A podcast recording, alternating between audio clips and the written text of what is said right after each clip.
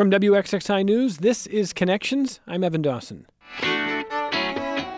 Our connection for this hour was made in April in the state of Arizona. A new survey found that there were exactly 1,941 teaching jobs open for the coming school year.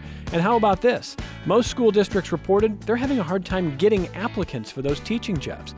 Now, maybe the reason is money. The Arizona School Personnel Administrators Association says that they can't recruit new teachers because Arizona pays teachers so poorly. The state ranks dead last for elementary teacher pay, with a median salary of just less than $41,000 and 48th in high school teacher salary. But at least there are jobs, and in parts of this country, newly minted teachers can find work pretty easily. But what about here in the Rochester and Finger Lakes region? If new graduates want to teach here, can they find openings? This is the first in a series of conversations with new graduates about their job searches. We're looking at the field of education this hour. And let me go ahead and welcome our guests in studio.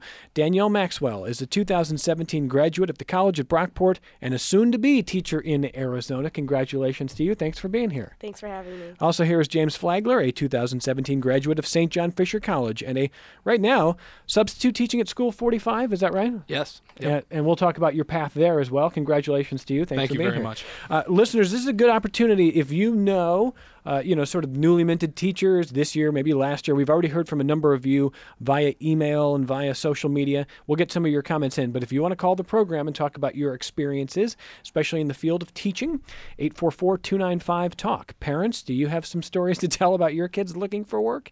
844 295 8255 or 263 WXXI if you're in Rochester, 263 9994. James, you grew up in central New York around Verona which everyone knows for the casino, right? Yep. yep. Okay, so east of Syracuse. Yep, just east of Syracuse, right in between Syracuse and Utica, a very rural town. Small town. Yep. Okay, and uh, so you came to to Fisher and for the teaching program. You wanted to be a teacher, or did you switch over? I actually switched my freshman year. Um, I originally went to Fisher as undecided. Um, I got recruited as a member of the football team, and I didn't really like what I was doing in school.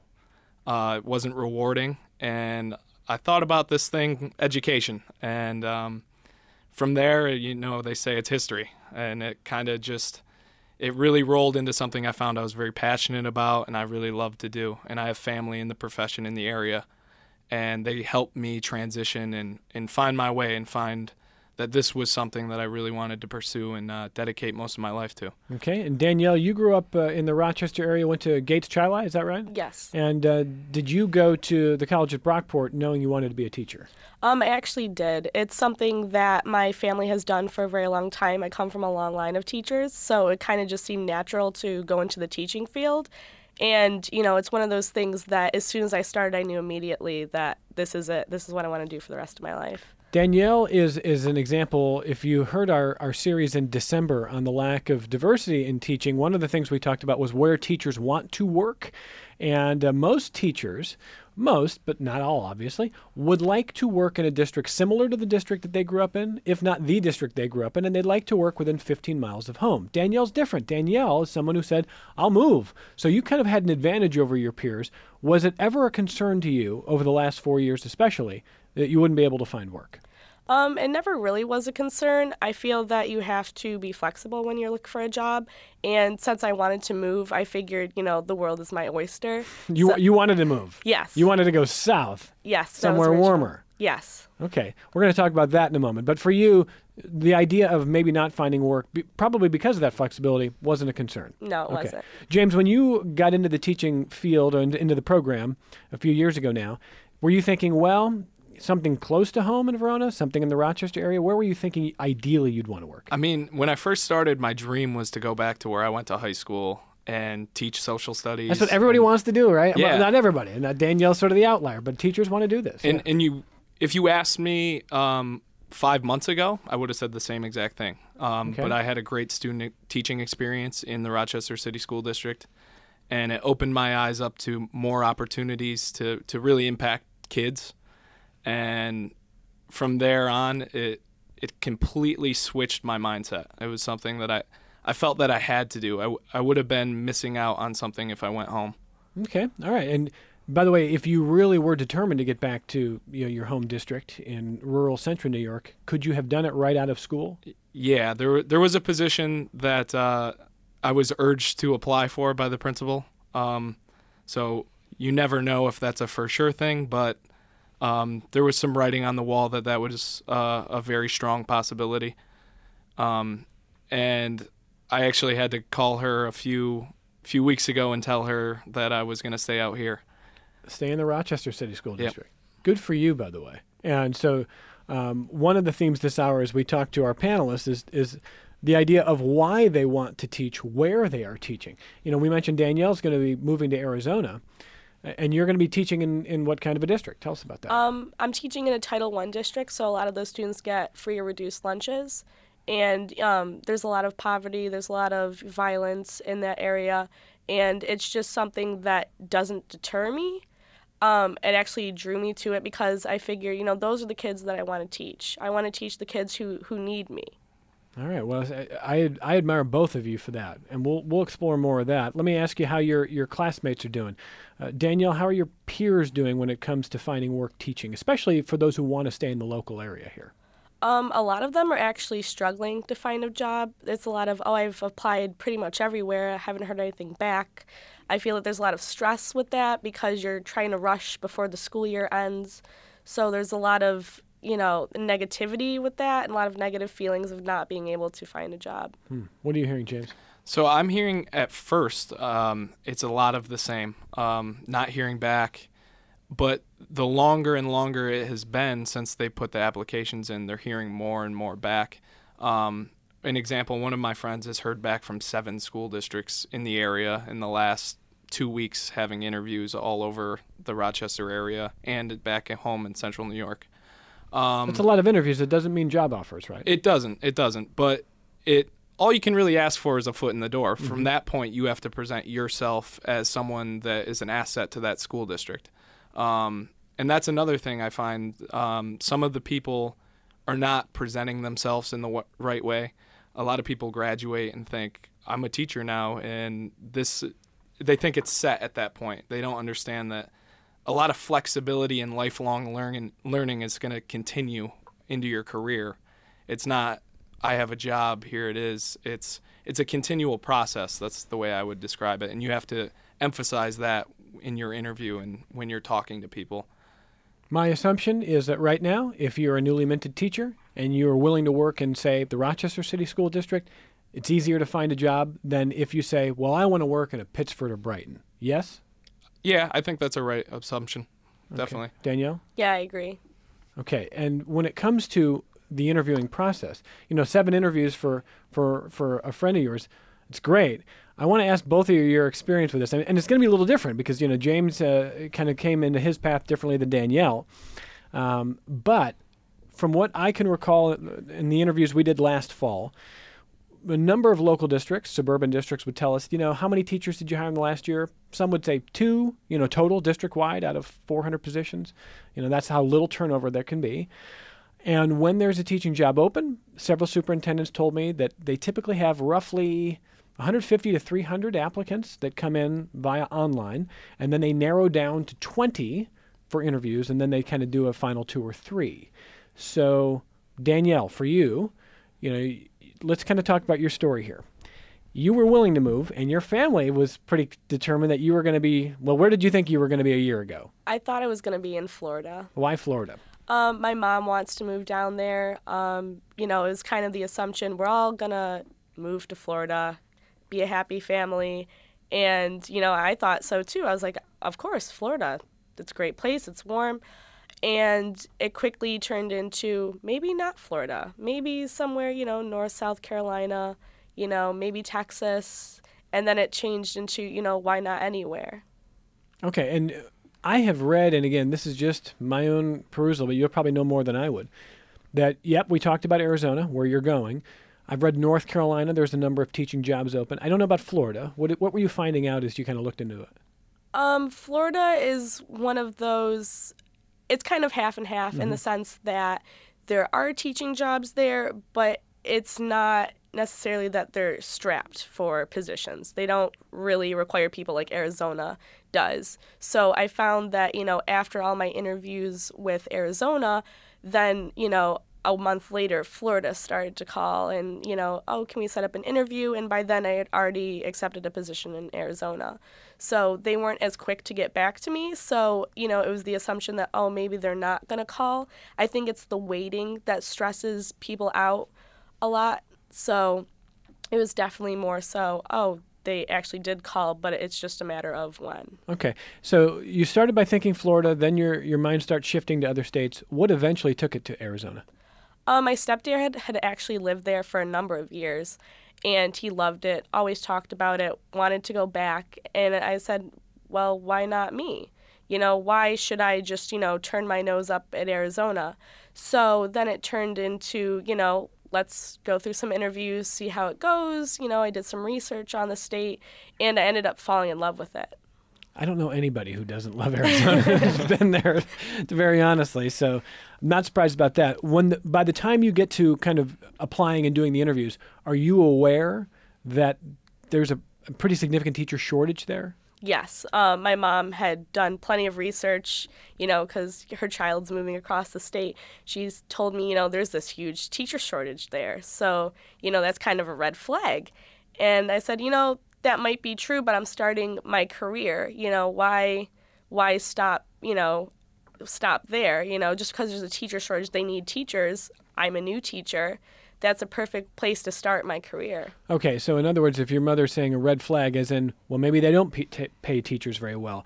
Uh, is that generally true? What I read off the top there. I mean, they they rank 50th in elementary teacher pay, 48th in high school teacher salary. Is teacher pay in Arizona not very good? Um, it is low. I mean, I'm going to be making thirty-five thousand um, starting, and you know that's kind of you know the median, but um, it's a start.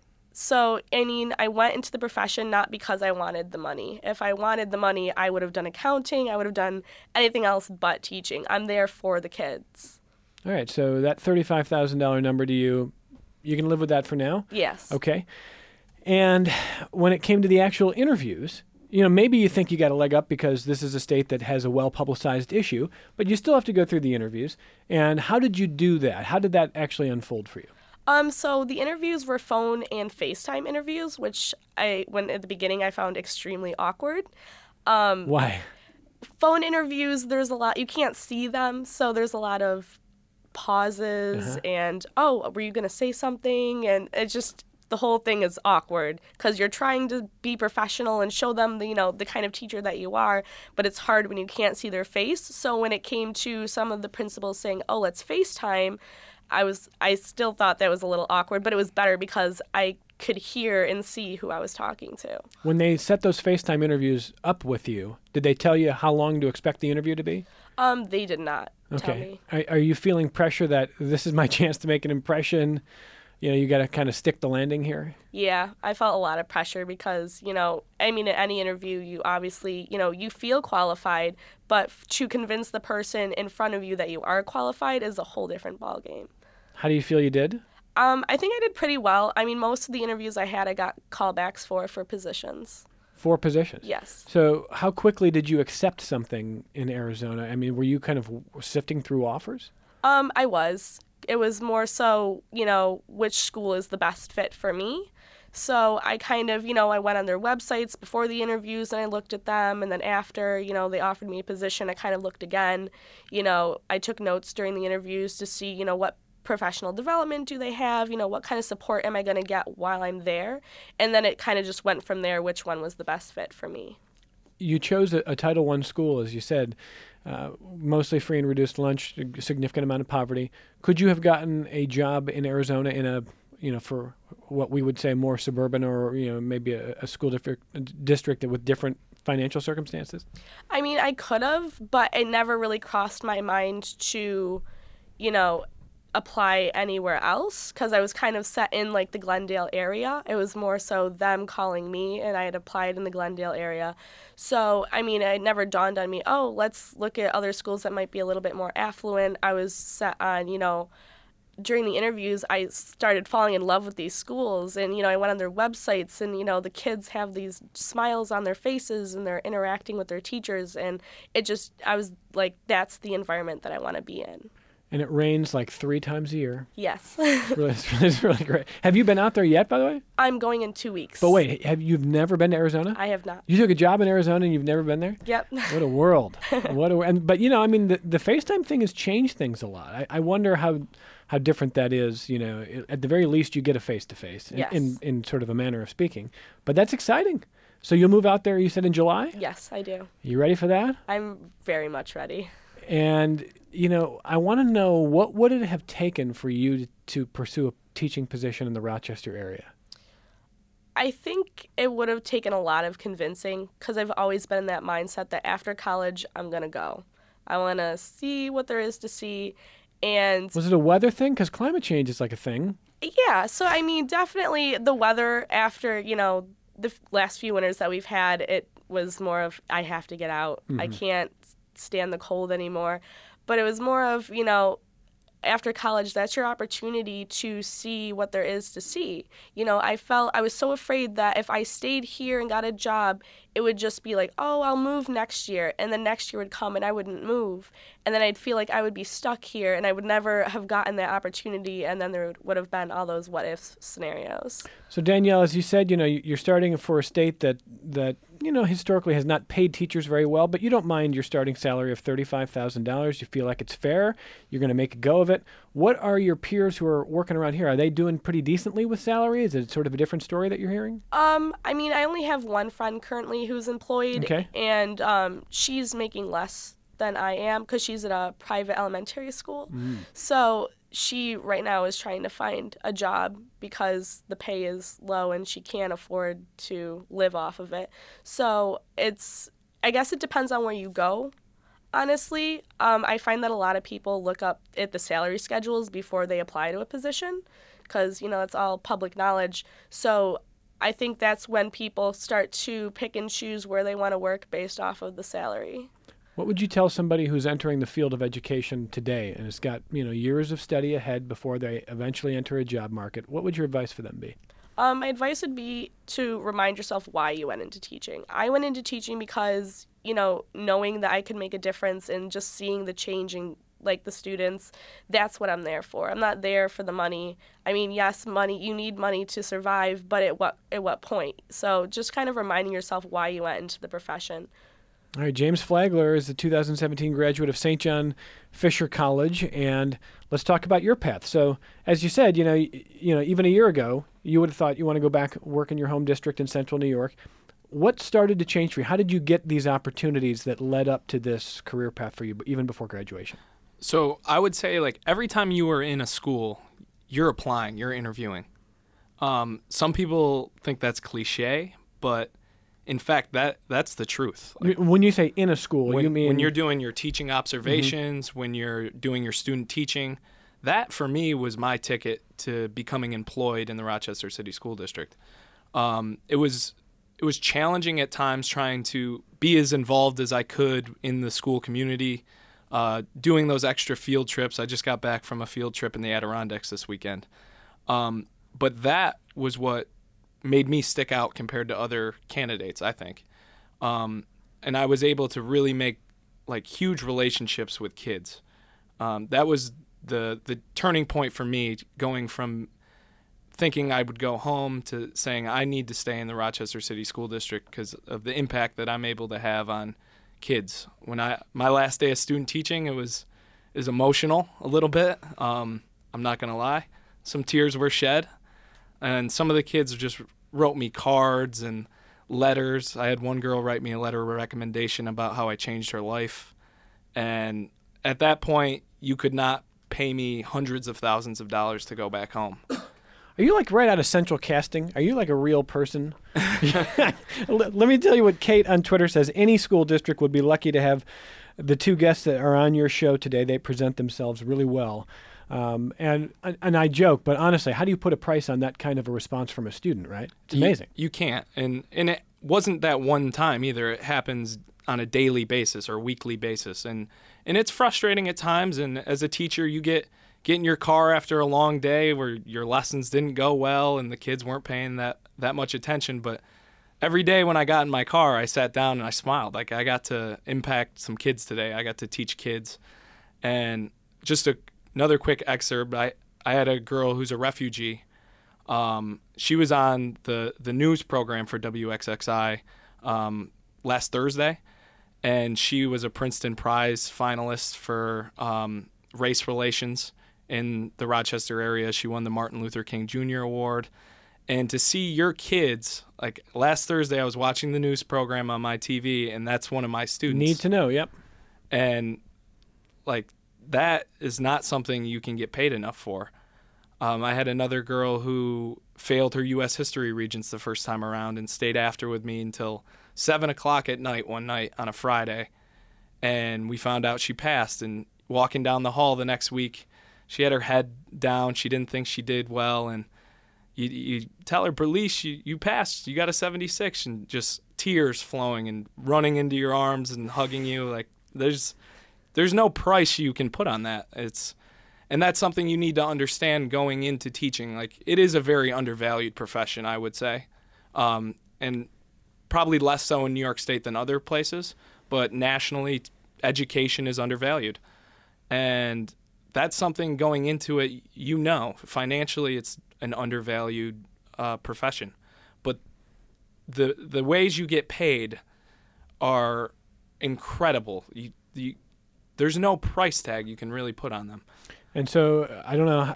Look, Danielle's willing to open up the books and share. She's told us what she's going to make in her first year. Are you doing okay for yourself? Um, so right now I'm a per diem sub. Yeah. Um, so I interviewed at School 45 and um, tentatively I will be hired next year as a social studies teacher in the middle school. Um, but they wanted me to come in for the rest of this year, and I'm working on a few projects in the school. I'm designing a student lounge for the middle school. Um, I'm writing some curriculum for next year, and I'm just getting to meet the kids. So a lot of the work I do, I just sit down in the cafeteria during the lunch periods, and I'll be working on whatever, and there'll be a kid sitting by themselves, and I'll go over. Um, we have a few kids that are uh, refugee immigrants from the Middle East and recent arrivals.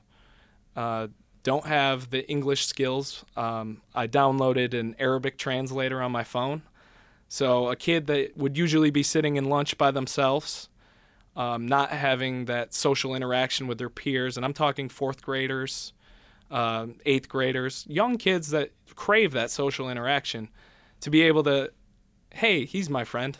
Mr. Flagler will stop by and he'll he'll sit down and talk with me during lunch, even if it's over his phone.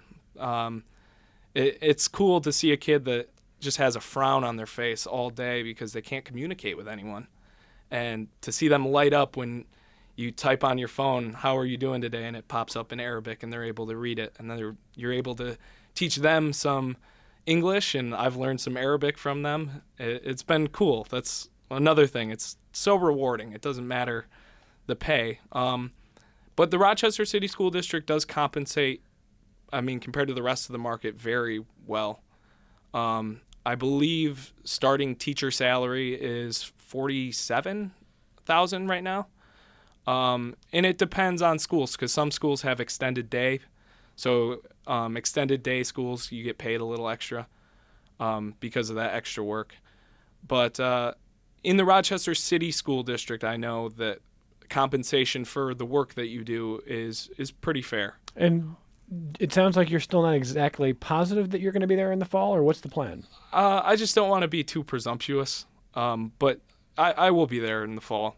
Um, it's just not official yet because there's a whole process that the city school district has to go through with transfers and transfer requests, and it's it's kind of complicated to someone that's not um, really aware of the the situation in the school district.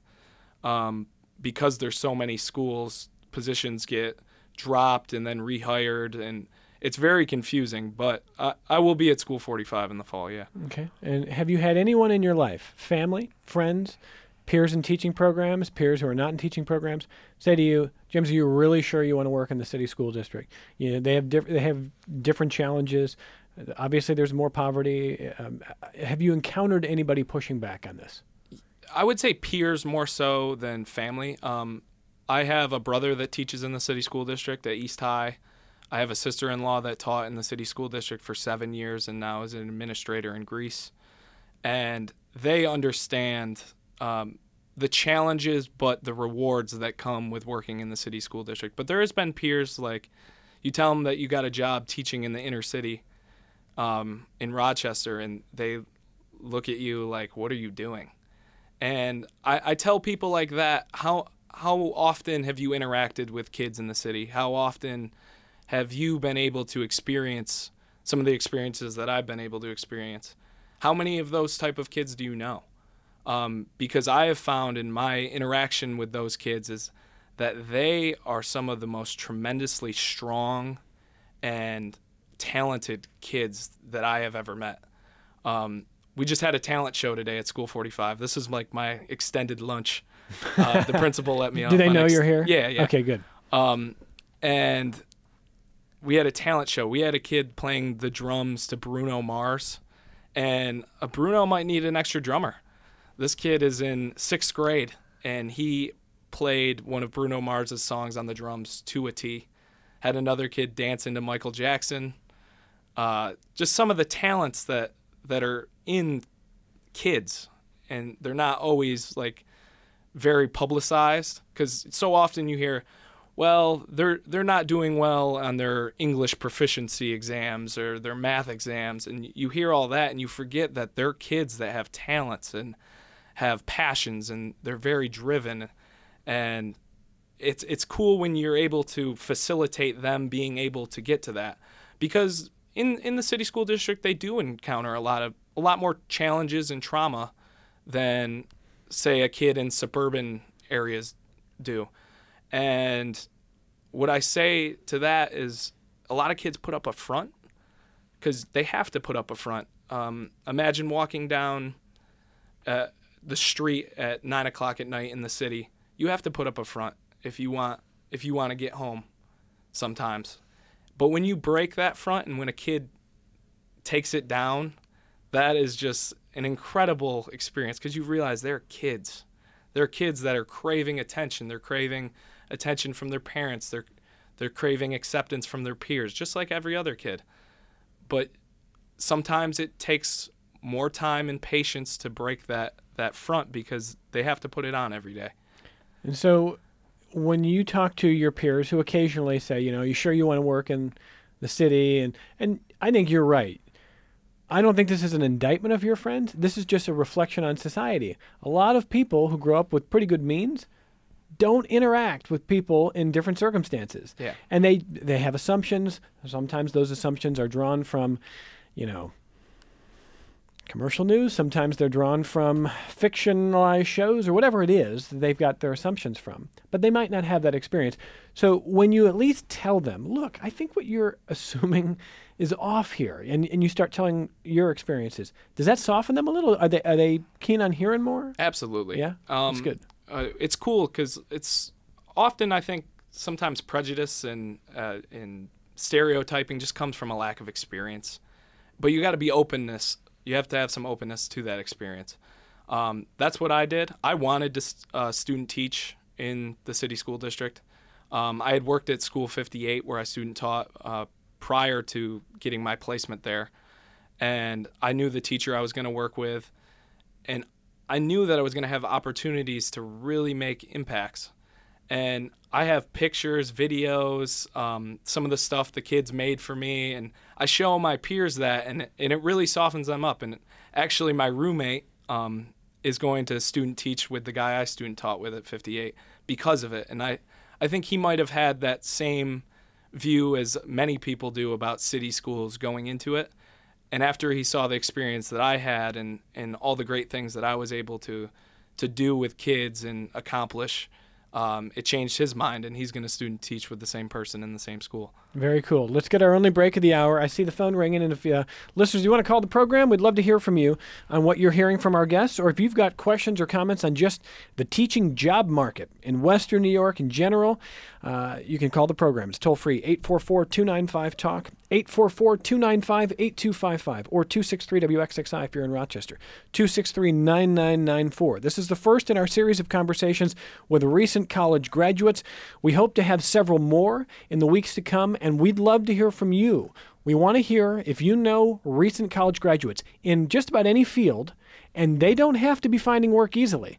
You know, we want to hear from people who are in any position, struggling to find work, finding work, staying in Western New York, forced to leave, whatever the case may be. We'd love to hear from you because we want to have panels that are like the people you're hearing today, just giving you real experiences of what is out there, what they're experiencing, and the choices they're making. So you can contact me, you can email me, edawson at wxxi.org, find us on Twitter at Evan Dawson, or producer Megan Mack at mmacmedia.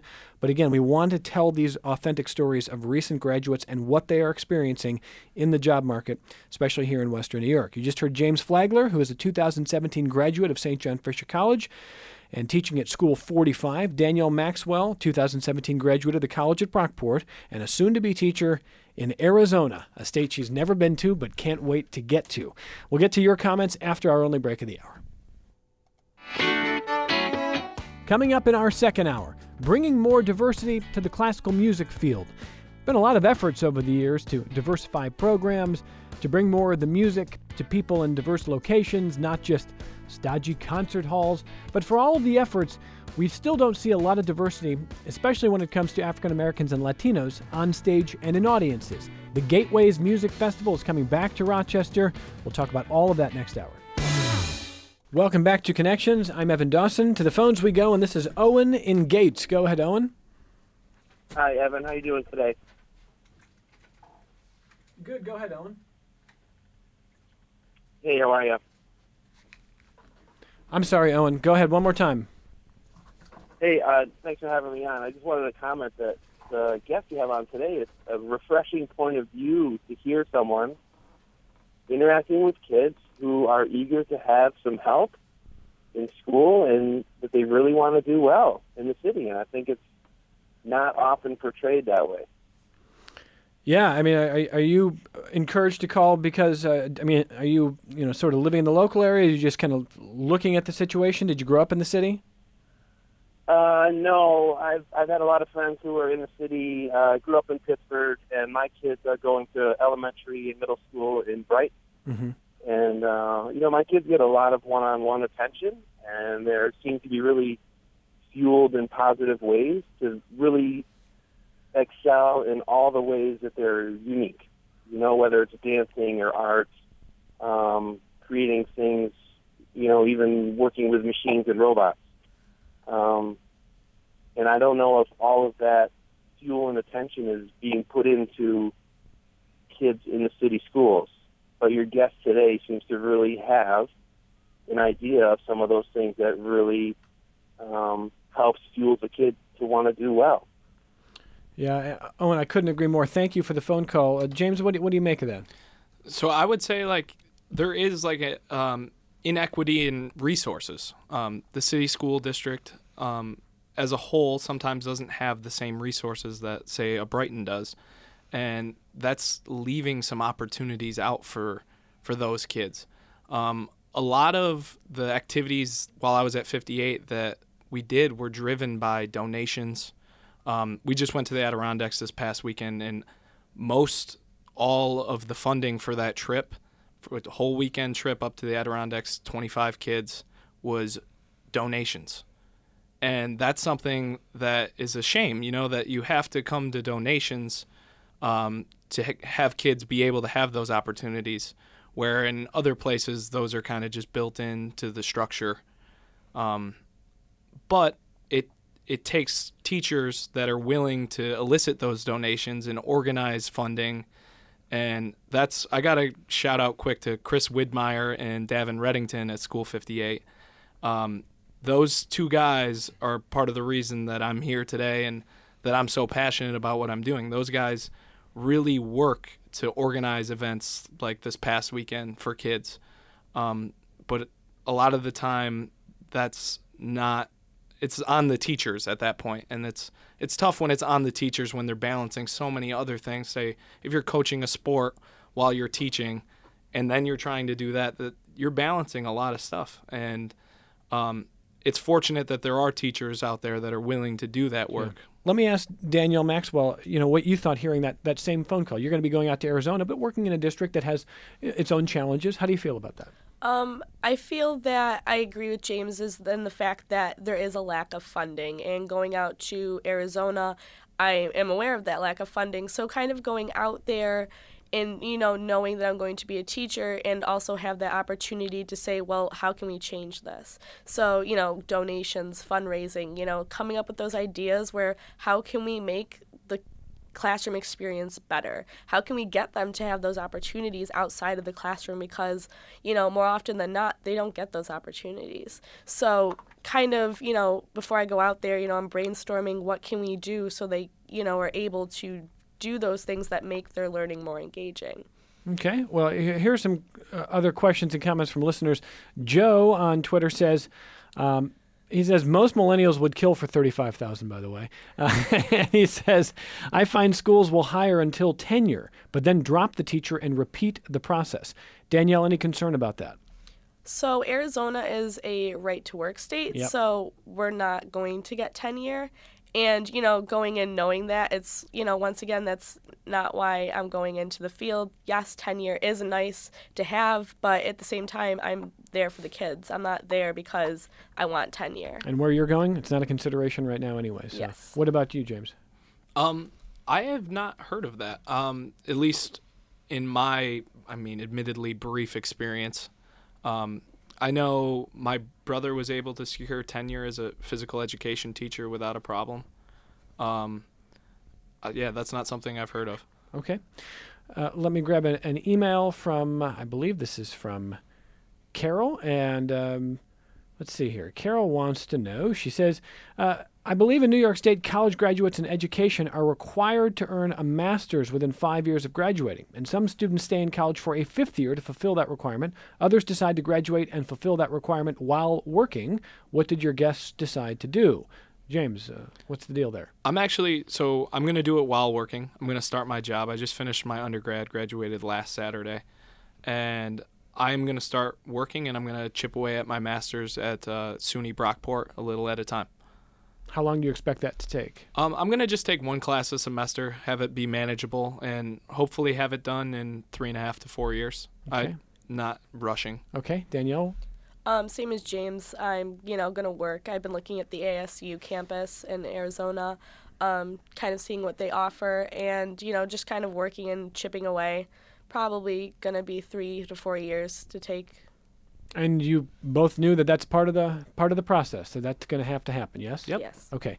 Uh, before I get back to the phones, one more question that came from, again, our recent reporting series back in December, and that was the fact that when we talked to some local superintendents and some some retired superintendents, Bill Cala is an example of Fairport in the Rochester City School District, they're concerned that the governor's rhetoric, Governor Cuomo and and his staff in recent years they kind of call it the teacher wars. They feel like teachers have been vilified.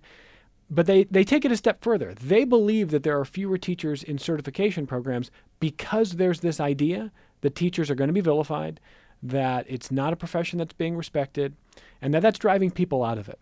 James, do you agree with that? I would. I would. Uh, going through the teaching certification process as required by New York State is very difficult. It's very laborious, and it's not easy. It's not something um, you look at and are excited about. That's for sure. Taking I've had to take six certification exams. Those all cost money out of my pocket. Um, and that's something that could definitely deter people from getting into the profession. However, that being said, the people that like me and Danielle, from what I uh, have collected, are in it for the right reasons, go through that process. I think it's unfortunate that people have to go through that process and have it be so strenuous and uh, stressful. It's it's not something that's very user friendly.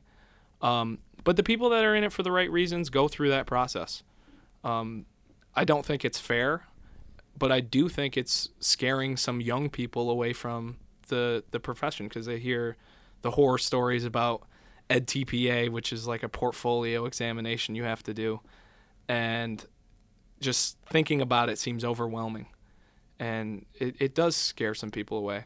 Okay, Danielle. I agree. Um, you know, the tests are really difficult, and you know, there's a lot that goes into it. So, you know, if with your coursework, you're writing, you know, three different lesson plans for three different classes that you have to take, and then, you know, you know, you learn that you have to take all these certification exams, and you know, like James says, you have to take this Ed TPA, which is an extremely stressful thing to go through. And you know, there are times when you kind of question, you know, is this what I want to do? But then you remember, yes, it is, because I went in it for the right reasons. And I think, you know, even though that deters some people, I think that you have to have a mindset where you know that you want to do it. All right, let me get back to your phone calls. Mel, uh, Melissa in Rochester next up. Go ahead, Melissa. Hi, guys. Um, I am in. Can you hear me? Okay. Yep, go ahead. Okay. Um, I'm an early education teacher. I teach preschool. I'm actually right down the street from School 58, and um, our focus with the young kids, you know, they're four turning five, and we're really focused on now uh, social and emotional education because those building blocks really help the kids when they get into the later grades, you know, be able to socialize and interact with their peers in um, an appropriate way. And I was just wondering if your guest, who is currently teaching in the Rochester City School District, if he feels like that's something that he wishes was continued to be focused on in the later grades. Thanks, Melissa. Go ahead, James. Absolutely. Um, it's it's like Maslow's hierarchy of needs. Uh, you have to feel safe. You have to feel welcome. You have to be fed before you can worry about learning about pre-calculus. If you're hungry, if you don't feel accepted by your peers, if you can't interact with your peers in a way that's uh, building rather than tearing down, uh, there's no way you're gonna ever learn the content that that some of the the state wants people to learn. Um, you have to continue that that education and social emotional needs and and correct interactions. Um, and I think that's more important than some of the academic material kids at the higher level are involved with, because um, that's that's what you're going to take with you out into life. Not all learning happens in the classroom. Le- some of the learning happens outside of the classroom, how you conduct yourself in public, how you're able to speak to people, and that's something that needs to be continued. Uh, uh, me applying for a job, it had nothing to do with how good my grades were at St. John Fisher. Um, I'm sure it was a little important that I passed, but um, don't you wish we could all go back and not stress about our GPAs? I do. Oh man, but, no, but I take the point. Go ahead. But being able uh, to conduct myself and uh, talk to people and profess what I believe, um, that was more crucial than any exam I took in a history class. Looking at, at your transcript, right? right. Yeah. Yeah. Uh, let me grab Robert in Fairport on the phone next up. Go ahead, Robert. Yes, uh, thanks for taking my call. Um, it was raised a couple times uh, by the uh, by, by, the people in your studio that uh, uh, we're not spending enough on schools, and some of the spending is just not up to snuff. I, I just think that's factually wrong. there's plenty of articles that indicate otherwise. I'm looking at an article published in uh, June 2015 from the D&C that says uh, the Rochester City School District has the third highest spending of 217 districts around the country on a per capita per student basis. $20,333, and I got to believe that number is much higher since 2013. So I'm not sure that's the case. The other thing is that salary wise, these kids weren't even born when uh, Rochester teachers uh, salaries were adjusted up by 40% back in the 80s. With uh, uh, I think that uh, there's only one person that the the union head uh, of the Rochester schools was uh, Adam Urbanski was around when that happened, but uh, they might not even realize that. Well, Robert, r- real briefly, I just want to ask. I mean, I, I, understand what you're saying about the spending per capita, but certainly there are districts that have more of a need. You know, Rochester uh, has such issues with poverty, uh, kids lacking nutrition and lunch. I mean, a lot of what you spend, suburban districts don't have to spend on.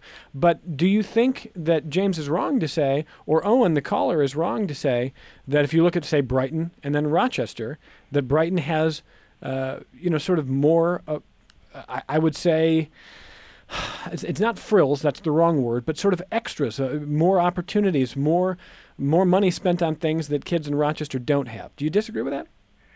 Stanford has better facilities than st john fisher so you're going to see various disparities. I i think that uh, i think the argument is a red herring. Okay I, well i mean I, I, I appreciate that. I mean and and thank you for the phone call as always robert. Um, I, I think the issue is when districts like Rochester, or you know where Danielle is going in, in Arizona, some some districts have to spend more right up front just to help kids who don't have food at home, don't have all kinds of basic needs, don't are, are frankly maybe coming from a more dangerous situation. That as as a sort of a starting point affects things. But James, what else would you say to that? I mean, our our kids, especially in the Rochester City School District, a lot of them come in. They get breakfast. That's another expenditure. They get lunch, and they get snack in the afternoon because, like I said, you're never gonna learn math if you're hungry. And so that's something that that's an extra expenditure that the Rochester City School District has to account for. Yeah, and this is not at all to pick at Brighton. I mean, you No, know, not at the all. superintendent has been on the program many times, and, and I respect Brighton. But across the street from Brighton School District is a Starbucks and a Panera, and, and often you will find Brighton students sort of hanging out there. In a lot of Rochester schools, that opportunity, that even availability, that that resource, that just doesn't exist, and therefore the city is spending more money to make sure kids literally have basic nutrition. Yep. Now, that's not the entire ac- accounted difference. And Robert, you know what? You've inspired me to sp- dig into this a little bit more, and I want to thank you for that phone call. Um, but I'd like to, to dig into it more before I sort of back up and, and say anything more on the subject. I take the point. Some real quick here, Danielle. We're down to our last 30 seconds or so. Are you an optimist that 10 years from now we're going to be talking and you're going to say, "I love you, Rochester, but I'm still in Arizona, still at the same school"? I do. I really think I do. Um, with having, you know, the children there, I mean, so much goes into it, and I think I'm going to be so involved that it's going to be one of those things that, you know, I say, you know, I'm here to stay. If I'm still doing the show in 10 years, will you come back and talk about what's changed and, and where you are, no matter where you are? Yes, I It- will. it is a date. You too, James. Where are you going to be in 10 years? I plan on staying in the Rochester City School District. It's what I've dreamed about, and it's it's really cool to see my dreams kind of come to fruition. I'm really making an impact on kids, and that's what I want to do. We heard from a number of people as well who just sort of relating their stories, not graduating this year, but last year, three years ago, really struggling to find work because they want to be in Monroe County or Western New York or the Finger Lakes area. And I know it can be a, a tough road, but uh, really inspiring stuff from both Danielle Maxwell, who's headed to Arizona to teach, James Flagler, teaching in the Rochester City School District. Thank you and good luck to you both. Thank you. Thank you. All right, short break, much more connections straight ahead.